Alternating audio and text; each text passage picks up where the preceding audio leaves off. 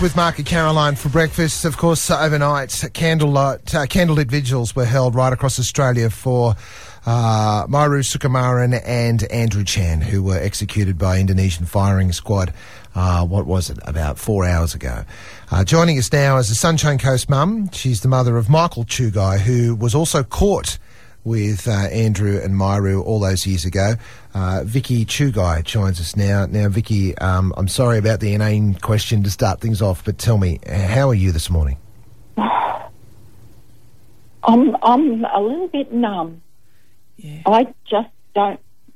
I I can't explain it, Mark. I um, I'm just pretty distressed actually, and I don't know how the kids in Bali will be feeling, in those poor families over there. I know. Have you spoken to Michael in the past couple of days or weeks? Oh, I spoke with him last week Yep. before everything was um, was released, and, and he had a feeling that it was going to happen. Like I said to Todd and Sammy yesterday, but um, I haven't been able to get on to Michael to see how he's dealing with it. Yeah.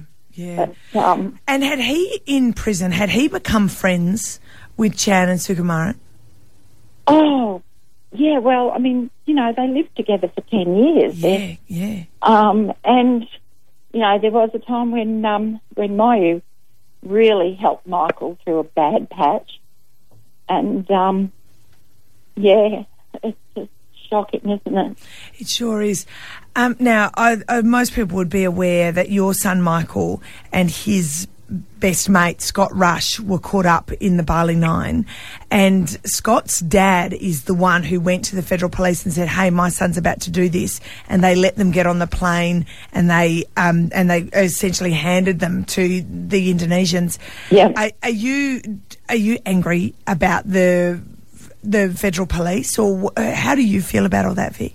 Uh, yeah, actually, I am angry. I am angry. Um, you know, th- these kids, yeah, of course they did something wrong, but no, they should never have been put into that situation. You know, they should not have been caught up in it in Bali. They should have been allowed to come home to the princess here. Yeah. Um, none of this would be happening.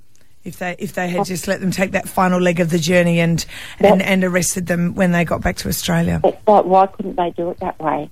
I think it's the AFP who's got blood on their hands, well and truly. So what's going to happen next for Michael? I don't know. Um, Michael was going to appeal again. Yep. At this point in time, I don't think we're going to do anything. Yep. Yeah. You don't want to you don't want to provoke anything. No, no, that's right. And, uh, you know, like as you know, in Bali, you can appeal to have your sentence reduced and it can go the other way. So, Yeah. Because they increase it if they feel, you know, feel, feel you deserve. They, they can possibly increase it, couldn't they? you know, Mark, I think it just depends on how they feel on the day. Yeah. Yeah. And, know, and, there's- and, and with the political situation as well, there's also accusations about uh, the president being some sort of puppet president and all this sort of stuff. Uh, you, you you just must be absolutely trapped. You, you there's nowhere to go for you. no, that's right. It's uh, all at a bit of a standstill, isn't it? And in general, tell us how is Michael? How's how does Michael coping day to day?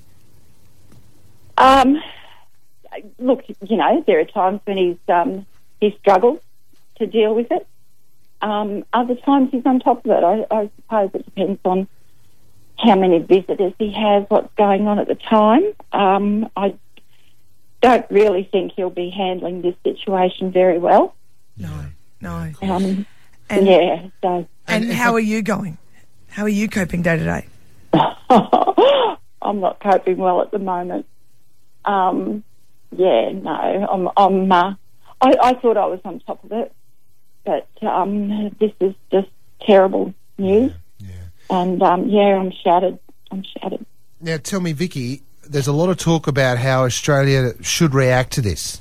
How do you feel about that?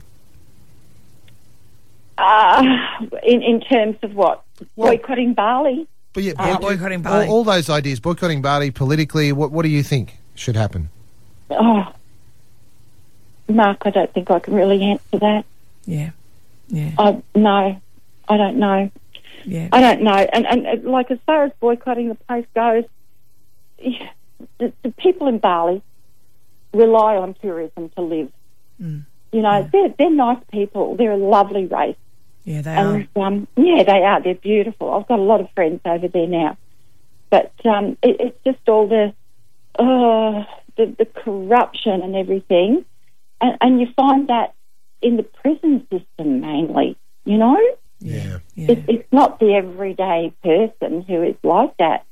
And and this president now, I mean, he just wants to make a big name for himself. I, I think he wants to be remembered in a big way. Vicki, thank you so much for your time this morning. I know it's been uh, a hell of a night for you, and there's still um, a lot more heartache to come. But th- thank you so much for sharing your thoughts with us this morning. Thanks, Mark and Caroline. No worries. Hey, Vic, I'll give you a call later today. See how you're going. Thanks. There goes Vicki Czugai, one of the local mums of the Bali Nine. Mark and Caroline for breakfast, 92.7 Mix FM. It's 623.